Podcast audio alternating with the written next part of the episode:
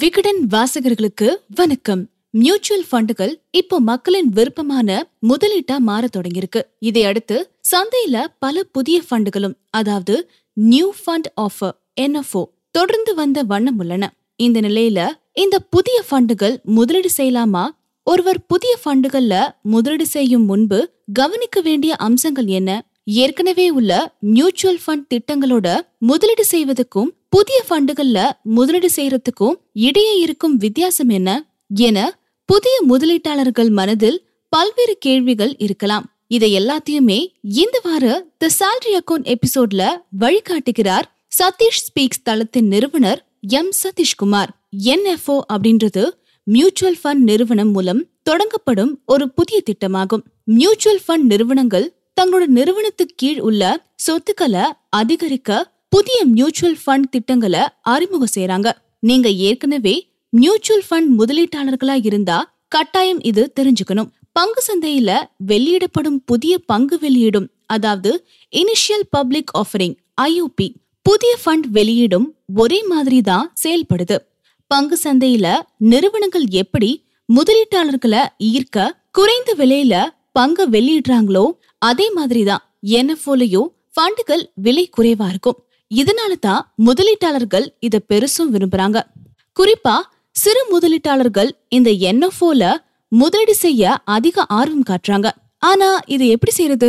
என்எஃப்ஓல முதலீடு செய்வது சரியான லாபகரமான வாய்ப்பா அப்படின்னா நிச்சயம் இல்ல அப்படின்றதுதான் சொல்ல முடியும். ஏன்னா ஒரு புதிய ஃபண்டுக்கு வரலாறு எதுவுமே இருக்காது. இதுக்கு முன்பாக இந்த ஃபண்டு எவ்வளவு லாபம் கொடுத்திருக்கு அப்படின்றத தெரிஞ்சுக்க முடியாது. இது கடந்த மூன்று ஐந்து பத்து பதினைந்து ஆண்டுகள்ல ஏற்றத்தில் இருந்ததா? இல்ல சரிவு சந்திச்சுதா? அப்படின்னு இப்படி எதையுமே தெரிஞ்சுக்கொள்ள முடியாது.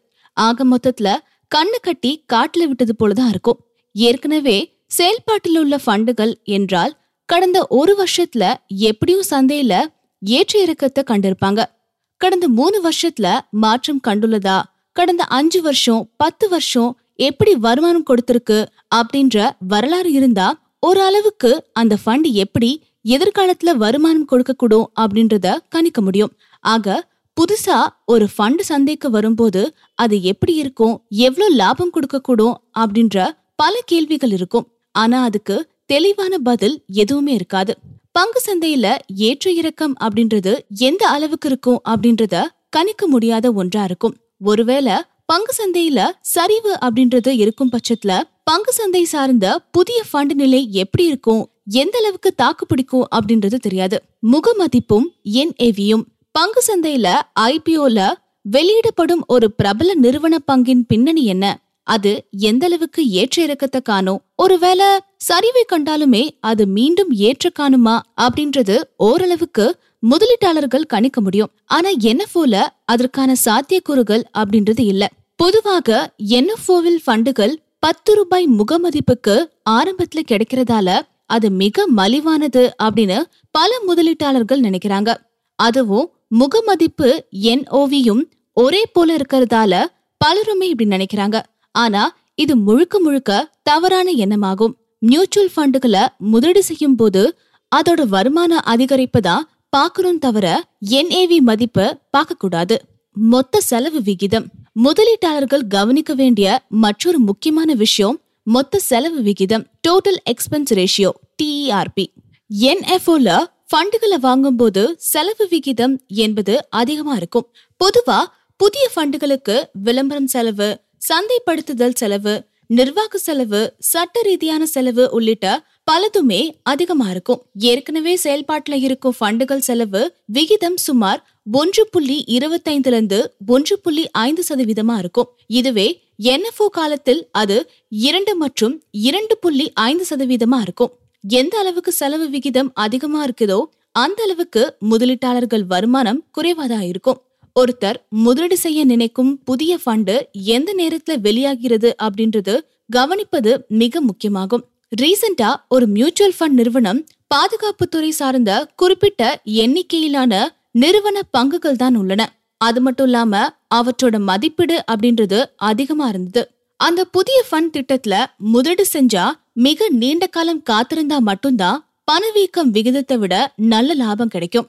புதிய ஃபண்ட் வித்தியாசமான ஃபண்ட் அப்படின்றதுக்காக இது போன்ற ஃபண்டுல முதலீடு செய்ய வேண்டுமா அப்படின்றது முதலீட்டாளர்கள் ஒரு முறைக்கு பல முறைக்கு யோசிக்கணும்.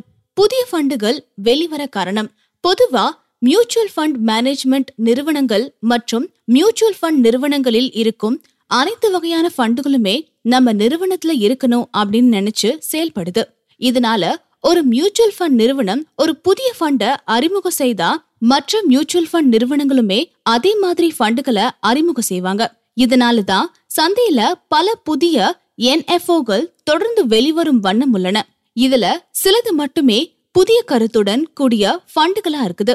இதனால கண்ணு கட்டிக்கிட்டு எல்லா என்எஃப்ஓலையும் முதலீடு செய்வது அப்படின்றது நீண்ட கால நோக்குல சரியான முடிவா இருக்காது. மியூச்சுவல் ஃபண்ட் திட்டங்கள்ல முந்தைய கால செயல்பாடுகளை நல்லா தெரிஞ்சுக்கிட்டு முதலீடு கலவையை உருவாக்கினாதான் நல்ல லாபம் பார்க்க முடியும். மியூச்சுவல் ஃபண்ட் நிறுவனங்கள்ல எப்போ வாடிக்கையாளர்களோட கவனத்தை தங்கள் மீது வச்சிருக்க ஒரு புதிய ஃபண்டுகளை வெளியிட அறிவிப்புகளை கொடுத்து கொண்டே தான் இருக்கும். அதை எல்லாத்தையும் கண்டுக்காம நீண்ட காலத்துல நல்லா செயல்பட்டு கொண்டிருக்கும் மியூச்சுவல் ஃபண்ட் திட்டங்கள்ல தொடர்ந்து முதலீடு செஞ்சுட்டு வந்தாலே நல்ல லாபத்தை பார்க்க முடியும். புதிய ஃபண்டுகள் அப்படின்ற மாய வலையில மாட்டிக்காதீங்க. இது மாதிரியான பயனுள்ள எபிசோடுகளை மிஸ் பண்ணாம கேட்க மறக்காம ஹலோ விகடனை சப்ஸ்கிரைப் பண்ணிடுங்க.